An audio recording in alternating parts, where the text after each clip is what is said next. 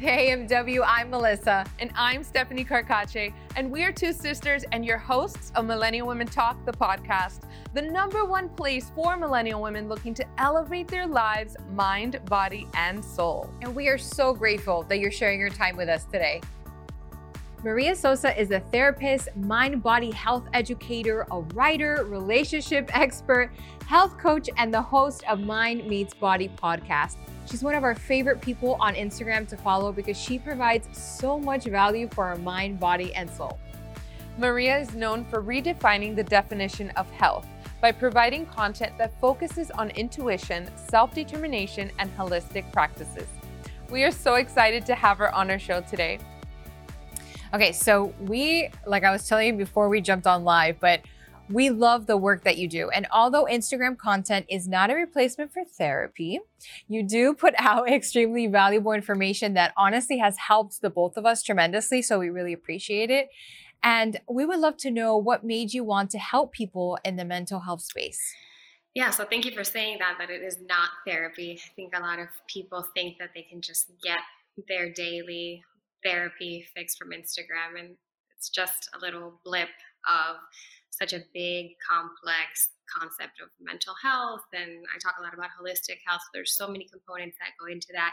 And I couldn't possibly explain or get down to anybody's specific problems from one Instagram post, right? So that's one of the things that I find as well that people will make comments, well, this doesn't apply to me, or for my instance, it's not what it was.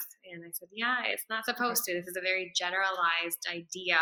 And the expectation is that you're going to take that information if it works for you and leave it if if it doesn't um, or go off and find more information about it on your own. So thank you for for saying that.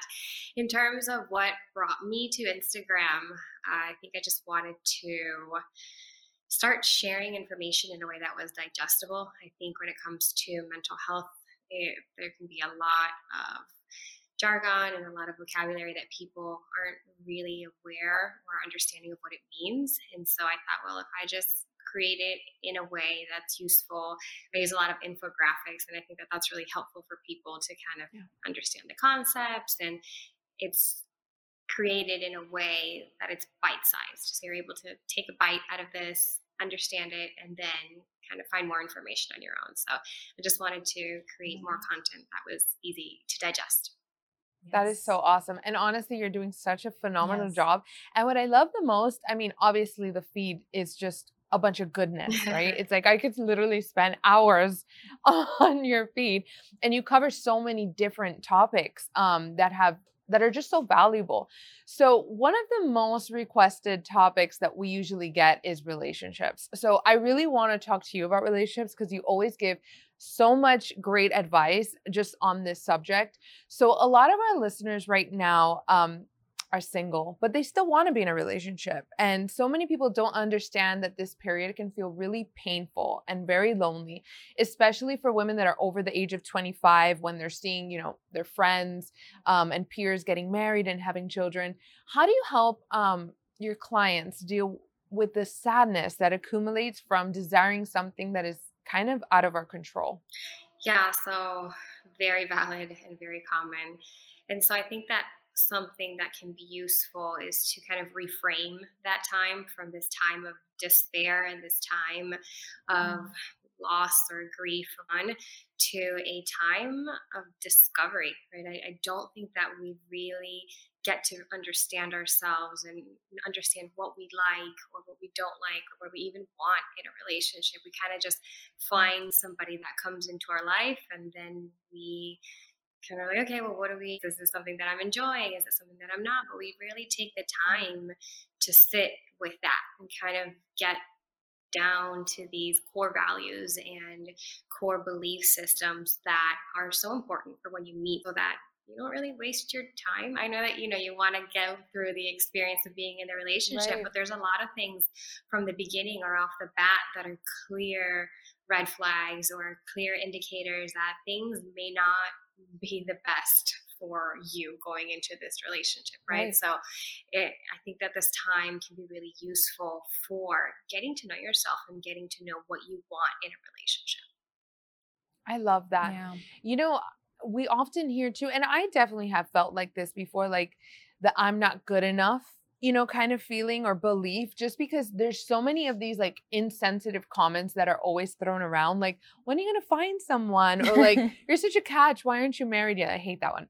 Um, you know, how do you what what is your advice to women in not allowing these comments mm-hmm. from driving them deeper into thoughts of low self-esteem, you know, and ultimately low confidence? And I know you do very well in like talking about boundaries. So when we hear these comments, like what what is some advice that you can give to just women in regards to this? Yeah, so the first thing is to acknowledge that they are one painful, so that they do create this discomfort for us, and that we don't have to say, "Oh, it's not a big deal. I'm over it," or you know, I'm, I'm done with this emotion or whatever it may be. Acknowledge the fact that it's uncomfortable, and we don't like to hear these kinds of things, and so acknowledge that first. Two, kind of think about the social structure of these comments, right? So they come from our culture. They come from our context. They come from this idea that as a woman at this age, this is what you're supposed to be doing. You're supposed to be in a relationship. You're supposed right. to be getting married. You're supposed to be having kids. All these expectations. And so, more than likely, the people around you are going to be making these comments because they live in this culture and this is what's reinforced, right? So, kind of understanding that we're just byproducts of the cultures that we have set mm. forth for yeah. women specifically. I know. And then with that, you can understand that also saying, and by the way, I'm not okay with the comments, right? So I understand where you're coming from. I understand that this is common, but this is not okay for me because I feel this, this, this, this, and that, right? So I mm. don't want to experience this pressure that you're putting on me. I don't want to be on this timeline that has been created for me. I want to make sure that I create my own timeline, a timeline that works for me. I may not want to have kids. I married, I may not, right? So I allow me the time and the space to make that decision for myself. And those are things that we really have to have clear, open conversations about, especially with our family, because I think that's where we hear it the most. Right. So making sure to say, I know that these are the expectations that you have for me. However, this is what I'm thinking, or this is what with my life. And so that is part one. And then part two is if you're not able to kind of keep these conversations or these comments to yourself, then I may, then you have to set a consequence there. I may leave the conversation or I may mm. not continue to engage with you and I may switch the subject, right? So you're kind of saying, this is allowed, this is not allowed. And if this happens, this is the consequence. So kind of the boundary, quote unquote, equation of saying how it makes you feel, why it's why it's not mm. okay, and then a consequence of the behaviors going forward. Yeah. And I think that's so important, right? Because it's very easy for people to say, oh my gosh, but I'm just kidding. Or it's right. not that big of a deal. Or like, oh, you'll find someone, right? If they kind of retract after saying that comment, you know, and it happens a lot in families, right? And yeah. I feel like now because of the holidays, it's like even worse. But you know, it's something interesting too. And there's someone close in my family that's experiencing this. What, what I'm about to ask you, right? And so we also have women in our community, um, and someone close to me who actually do not want a relationship right now. So what they are feeling is actually to be alone. So they they feel the need to be alone, but they don't know what to do with this time, right? So how can they allow this time to focus on them and what truly should they be focusing on, right? Yeah, yeah. So that's a great thing to be aware of, right? That you don't want to be in a relationship. What a gift to be able to kind of have that because I think that even with all the right. cultural components of it, we, we tell ourselves that we don't want to be in a relationship, but there's still a part, a human part of us that wants to be loved. So that's a very human feeling to want to be cared right, right. for. So I think we can also create space for that to know that we want to be alone, but that yeah. love is a very human thing and we want to be loved, we want to be cared for, we want to be in connection to somebody. So I think that those two things can be good to look at and then also experiencing other types of relationships, right? So just because we want to be alone doesn't mean that we have to be lonely. We don't have to kind of sit in a corner by ourselves and journal mm. or, you know, kind of process everything by ourselves. We can be in connection with other people and nourish friendships, we can nourish relationships with coworkers, our family. So, kind of understanding that in an intimate relationship doesn't mean lonely in other areas of our life. Mm. I love that. How does that benefit? So, like, so if your focus is on other relationships, nurturing them, how does that benefit us for when we do find that person that we I would I like to say the one, but when we find the one, like how how does that benefit that? Or the ones, maybe doesn't. yeah, true.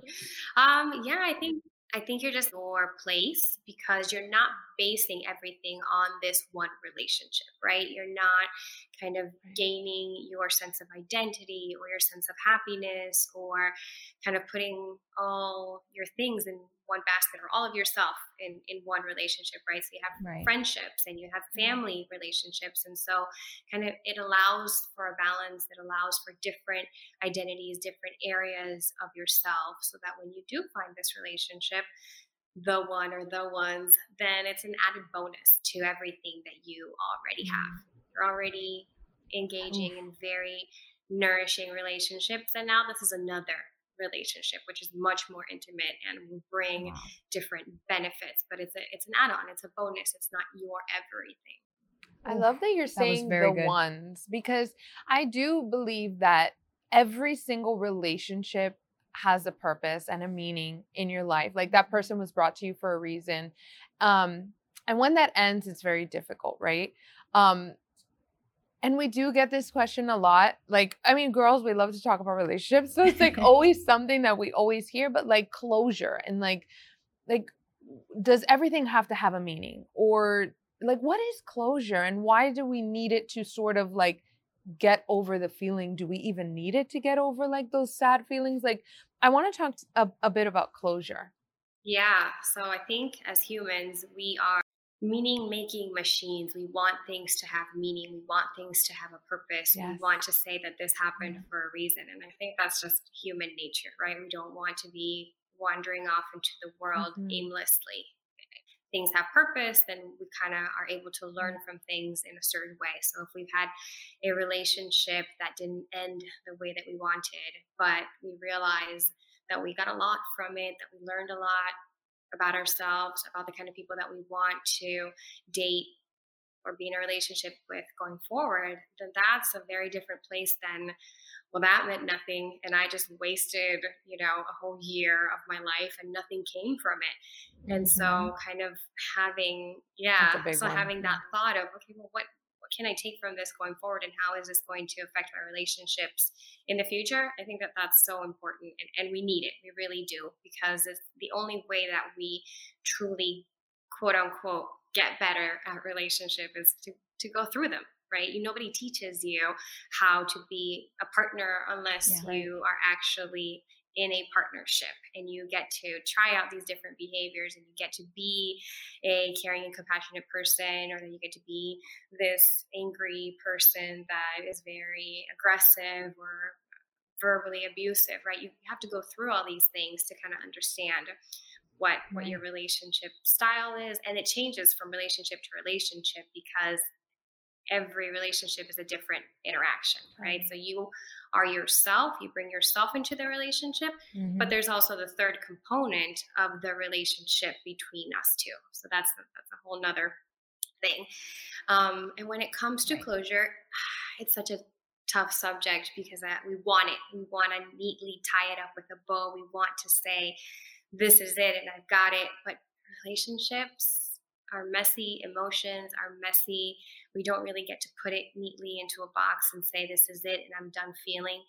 They can come back. We can kind of feel things again that we hadn't felt for a long time that had been dormant and they show up out of nowhere and then we kind of blame ourselves and think i thought i was over this i mm-hmm. thought i was done feeling or having these things for this this person and so i think closure is what you make of it closure is what you decide is you need at that right. moment and it may look like learning it may look like growth it may look like deciding that that was a beneficial relationship because you got this out of it but it, it doesn't look clean cut it doesn't look this beautifully tied up because it, it, it, doesn't. Our hearts don't work that way, our emotions don't work that way. Yeah. And to kind of put the pressure on ourselves to have that closure, I think it's unnecessary. However, it's really tough when you want to have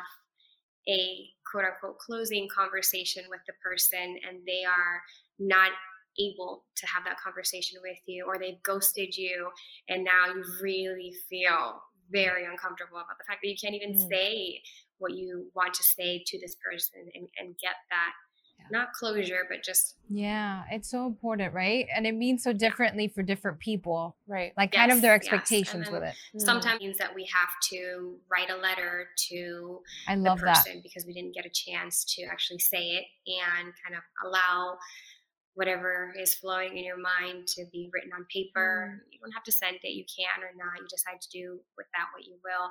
But we need a place to kind of process the things that we wanted to say and we didn't get a chance to. Yeah. Oh, that's so good. And you know, we're kind of a, you mentioned this a little bit earlier, and there's a post that you have on your Instagram too that we love.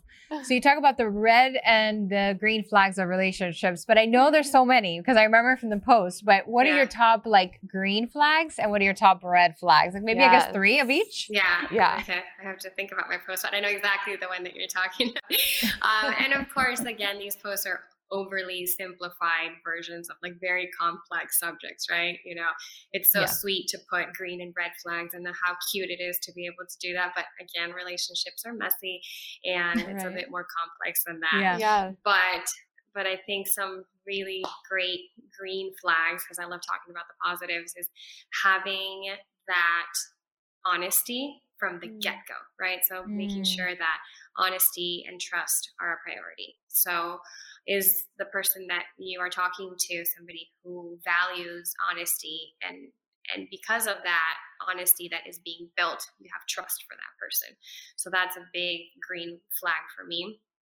Being able to communicate and repair I, we don't expect relationships to be perfect but we the way that we are communicating is kind and compassionate. And when there are problems then we have to look for ways to repair. So we want to make sure that we're communicating in a certain way and that when we're not communicating in the best way, when we're heated, when we're in an argument, right. we want to make sure that we're looking for ways to repair. And so being open to repair and being open to making changes and having that accountability that we've made a mistake, that's a really amazing green flag to have at the beginning that's of a, a relationship. That is a good one. Um, yeah.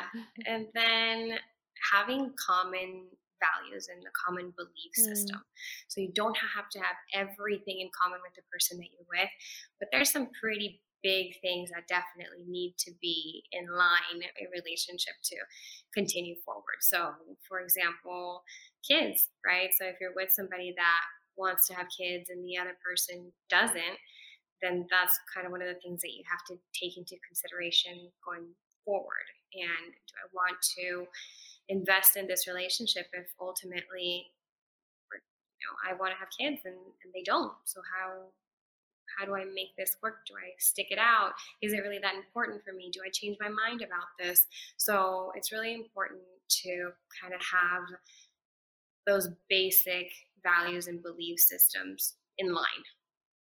Um, I think that's those are my three in terms of green flags. Yeah. Definitely, I feel like in the red flags, like people usually like when you hear something about like I don't want to have kids, right? You're like, well, maybe it's just they feel like that right now, and that's like mm. you know you get mm. very optimistic when it comes to red flags. I mean. How much do we give like grace to red flags? Right. And then when is like a red flag just like a red flag? And I think, you know, especially us, right? Yeah. Especially women, we're so emotional and we're so empathetic naturally. Um, that is kind of difficult when you see a red flag like the children you know you might automatically be like well he doesn't want it right now but you know he'll grow into it after being together like for two years right together like it, i mean it's interesting because it's like when do you give grace and when do you take things at face value yeah i think that's something yeah. that you kind of gauge and go. It's definitely a yeah. a trial and error. So with the red flags, I always like to think of them as stop signs, right? So not as like a word that means no. It just means mm. it's a mm. stop sign. It means look at this behavior, look at what's happening, stop and That's evaluate. Good. That's really good. What it means to you, and kind of decide whether you want to keep on going or if you want to make sure that you stay at that stop sign further. So it's more of a of a pause. It's more of a moment for you to kind of decide that. what to do going forward. Yes, I love, I that. love that. It's like red yeah. flags are a stop sign. I love it. Look both ways yeah. before you cross. exactly. This is what it means. Which means. goes into like, yeah. And even like when you think about, because I also saw you were talking about like toxic people are not, so like people are not necessarily toxic, it's their behavior. And that's mm-hmm. definitely a red flag, right? Like anything that's toxic, mm-hmm. that's making you feel super yucky. It's like, that's that's definitely a red flag. Um, and I kind of like this approach that you're saying. It's like, take a step and pause. Like, is this that person or is it their behavior? Which it's usually the behavior, whether it's mm-hmm. learned, can it be unlearned? Like, how can we navigate toxic people? Because I do yeah. think that that's such a subject now in a lot of our conversations. Like, this person is so toxic. Like, we hear that all the time. So, let's talk mm-hmm. a little bit about toxic people and their behaviors. Yeah. So the thing about what you just said is that they're behaviors, right? So right. I want to make sure that we acknowledge that we're all human, we all make mistakes, and we all have behaviors that are toxic, right? That's not our, our, our identity. We are not right. toxic per se. We are engaging right. in ways that are toxic because we've learned to engage in this way because uh, we were taught, because of our experiences. That's kind of what it might, right? So that is how I've always engaged in, in my life and that's what, what feels right. And behaviors can be changed. That is the great thing about behaviors and about all the things that we do for our healing, for our growth, they're behaviors. And so if we want to change, so that's another big thing. We have to want to change these things. We have to want to see we have to have a reason for changing. If not, then you know it right. makes no purpose whatsoever and you can't change somebody and you can't say if you do this for me then we will continue forward in relationship because that's only sustainable for a short amount of time so a person mm-hmm. right. may do something for another person but if they're not fully invested if they themselves aren't intrinsically motivated to change it's not going to last it's right. very much on a time frame it's on a time limit it's not sustainable because we have to want to have that change because we see that it's necessary for our well-being. So if we don't have a problem with the way that we're engaging in the world and we think it's fine, then we're going to mm-hmm. continue to do that, right? So I think that we need to take that person's tendency or, or want to change into consideration as well. Do you do you see anything wrong with your behavior? Do you see that there is a possibility for having a better interaction with your partner and understanding that abusiveness and aggressiveness is not the way to go? Mm-hmm. And they do, great. And that's something that we can work on and change. But if they don't, Mm-hmm. No matter how much magic we try mm-hmm. to work into it, or how many um, therapeutic components we right. go through, it's just not it's not going to be useful. Yeah, this is not going to get better per se, but um, I, I want to deviate just a little bit from relationships because it was something that me and Steph actually you've talked about this in the past, and we are like, what does this all mean? But you've spoken about situational depression. What exactly is situational depression? Yeah, think we're all going through that right now. right? 2020 has so, been a year. That would be like the title of 2020 situational, situational depression. depression. exactly. Yeah. So, situational depression is just as the name um, um, suggests, situations happen in life. Things come right. into our context, into our environment that trigger this depression in our bodies that trigger a slowdown in our mindset that trigger this idea of hopelessness and helplessness that puts us into this yeah. depression. It's not a clinical depression per se, as those individuals who are diagnosed with depression due to um, chemical imbalances or genetic reasons, or you know, there's so many reasons why people um, have depression, but this is more related to a specific incident. So something has happened to trigger right. this depression, as opposed to generalized, where it's just nothing's really happening, but there's this constant state of hopelessness, helplessness. I don't feel well. I can't get out of bed. I don't have any energy. And there's no real, quote unquote, no real reason for it. With situational, there's definitely an event that happened and mm. a symptom right afterwards. Mm. So that's kind of that's what it goes into. And this year has definitely been that. Yes. You know, it's so important. What you just said is so valuable and so vital. And I'll tell you why. Because so many women in our generation and people around us, right? They just feel like, oh, if I feel this way, I'm depressed. I should, I, you know, I'm clinically depressed, right? And not to, not to, yeah. you know, say that that's not valid. It is, but if only people could realize there's probably so many more situational depressioners than you know clinically right and i think that that's so useful because i feel like someone listening can say oh my gosh that just clicked to me yeah. right so it's definitely clicked to me in terms of my past and saying oh i know why i felt that way during that season in my life or right. you know i really maybe wasn't you know clinically depressed yeah. you know what i mean and so what you just expressed is so valuable and is going to help so many people and especially especially during this time yeah. Because it's like what you said. I mean, this year is is definitely that and people are going through a lot of grief and sadness right. and all these different things. So thank you so much for sharing that because I think that's so so important. Yeah. I think that it helps to have a name for it as well because sometimes it's right. well, I don't know what I'm feeling. I can't like put my hand on it, and it's just like yes. this overwhelming hopelessness, and I don't know what to do with it. And so sometimes like, oh, okay, so situationally speaking, this happened and this triggered a depression in my body. That's so much easier than right. what's wrong with me, or I can't believe I'm feeling this way, and I just can't get out of bed, and my energy, and kind of like that self blame and shame that we go into when we don't have full force or we're not 100% ourselves like, to have a name to it but also not to over identify with it right mm. so kind of mm. knowing that this is what i'm feeling but this is not who I am. That's this right. is something that I'm going through. This is not something that I have to hold on to in terms of my identity. Right. It never is with with depression or anxiety or any diagnosis that we may have. But those are symptoms. Those are things that are happening in our body. It is not who we are, and that so it helps it a name, but also not overly identify with it. Right.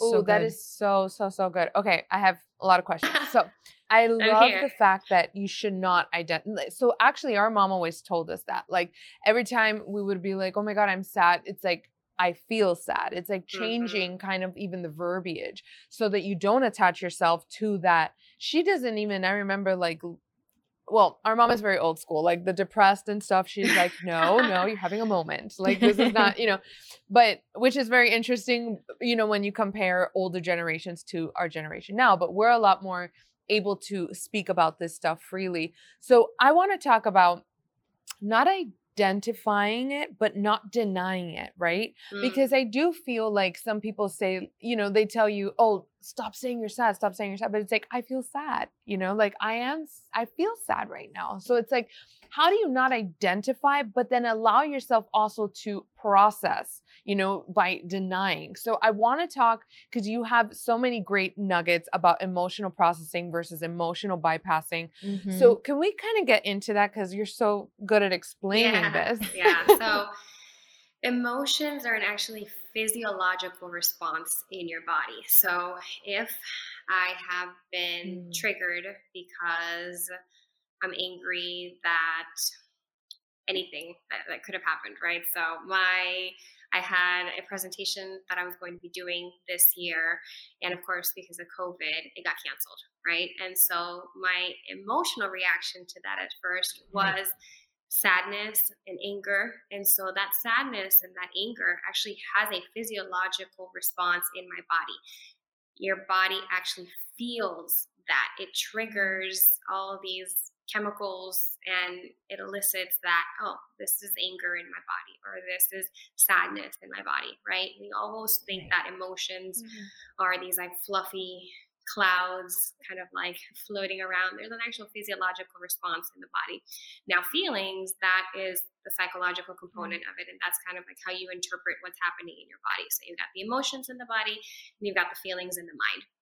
And so if something is physiologically happening in our body, it's, it's so important to acknowledge it. It's so important to say, this is happening. This is anger. With the anger, my face is mm. flushed. Mm. With the anger, my stomach is kind of hurting, and all these hormones are rushing there or you know rushing wherever they may be in the body to kind of deal with this new emotion that is being felt and then the feeling part of it is kind of saying okay this is the anger that i'm feeling and i'm feeling angry because this happened. And that's it makes sense that i'm feeling this anger it makes sense that i'm feeling and i guess that looks like disappointment. Now mm-hmm. now i'm really disappointed psychologically feeling this disappointment and okay that's what that is right? So and it's such a basic thing to do to give it that space rather than saying right, right. oh i can't be disappointed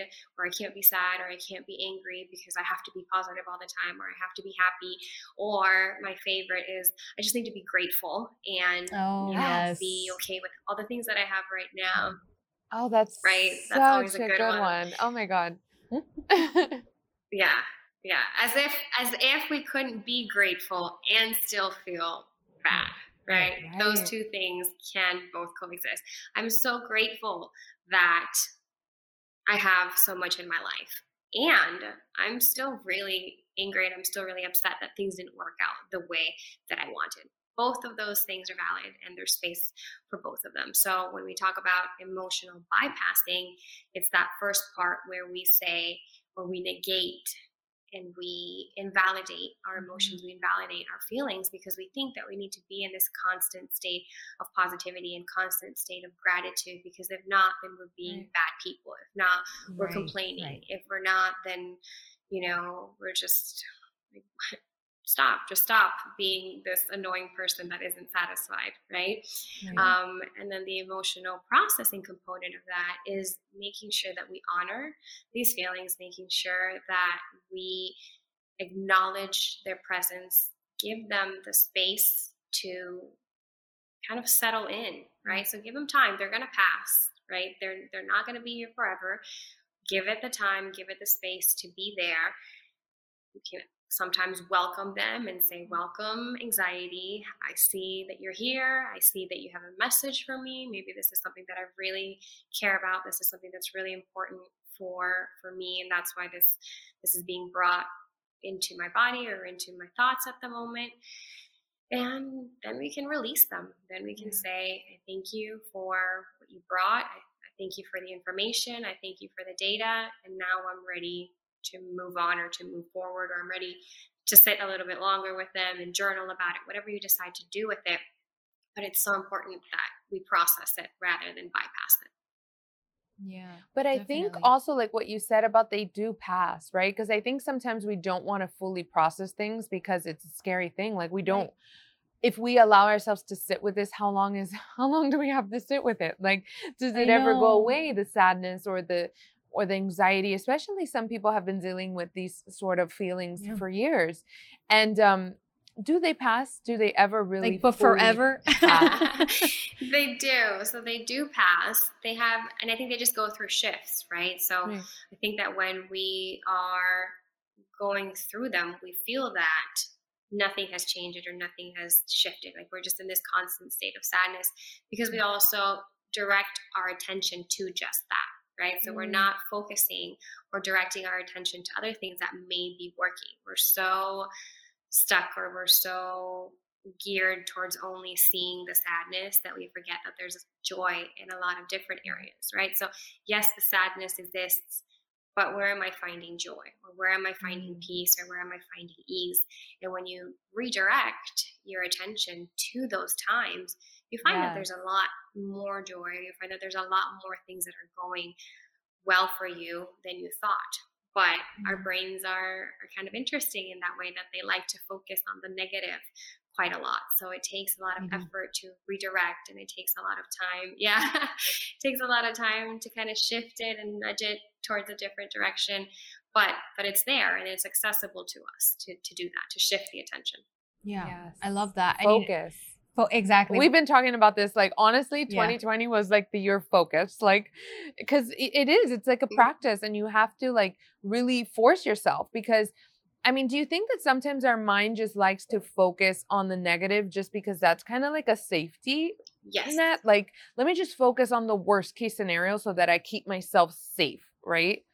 Like, is that what we yeah. usually yeah. tend to do? Yeah. So our brains are actually more susceptible to that negative information because negative information kept us alive, right? right? So if you think back to our ancestors and we think about what we needed to learn in order to be safe, right?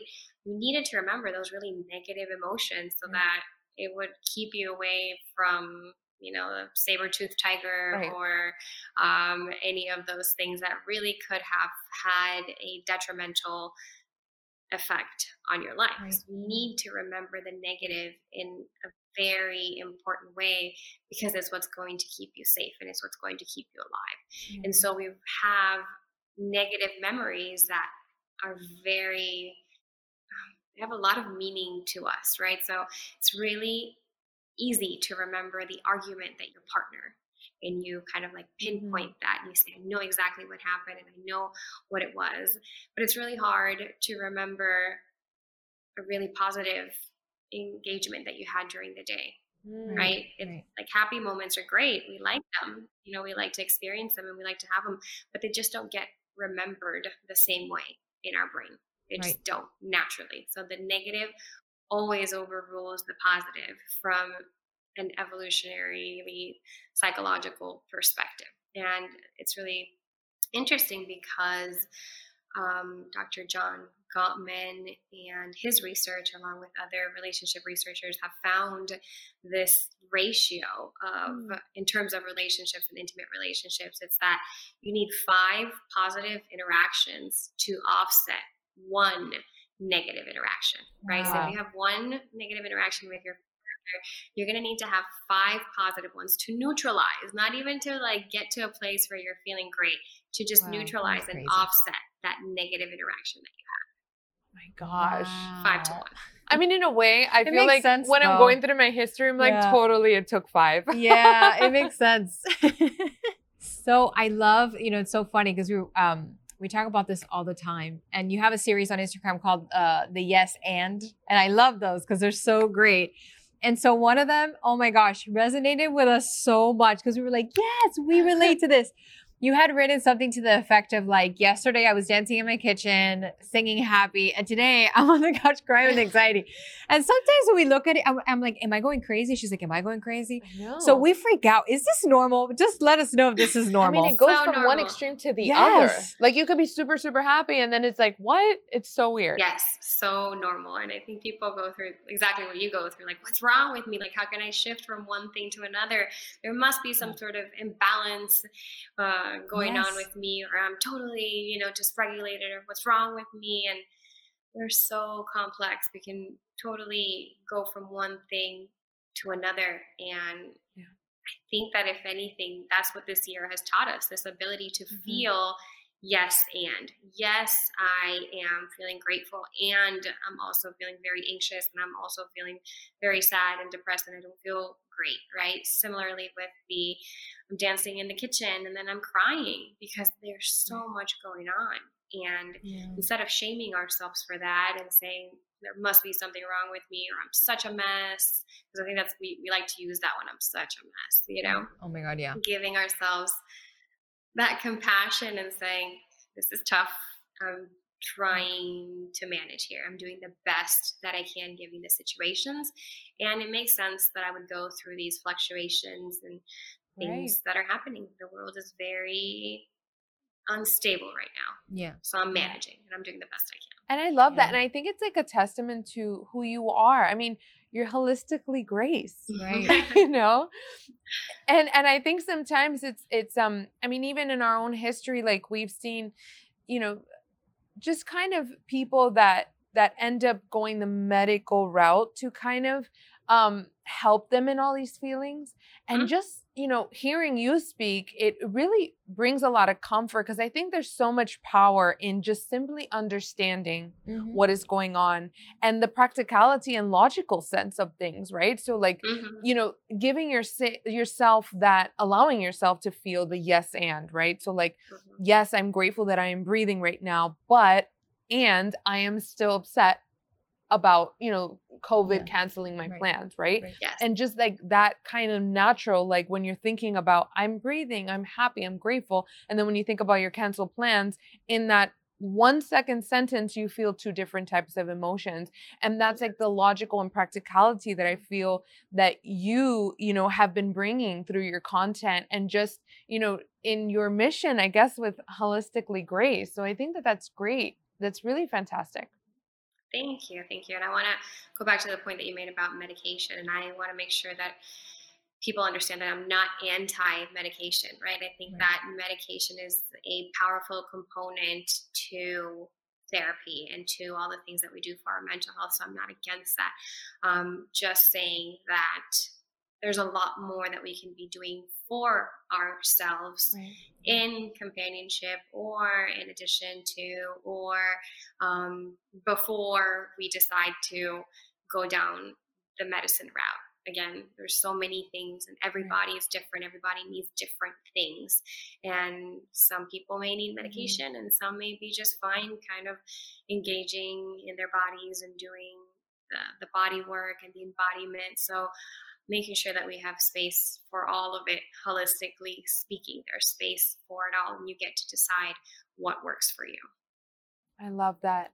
Maria, we want to thank you so much for your time today. I mean, you I, I I it was like everything we expected just because like we've been following you for so long but like on another level. So we're Well, so grateful you. for your time. Thank you so much for sharing all of your value with us and with our community. It truly means a lot to us and we're grateful. Thank you. Thank you so much for having me. It was so enjoyable and easy and i loved sharing what i had to share and you had some great questions as well. I really appreciate it and all the thoughtfulness that went into them. Thank of you. course Thank you for tuning in to today's episode. If you want to learn more about Maria, follow her on Instagram at Holistically Grace and visit her website, holisticallygrace.com, to learn more.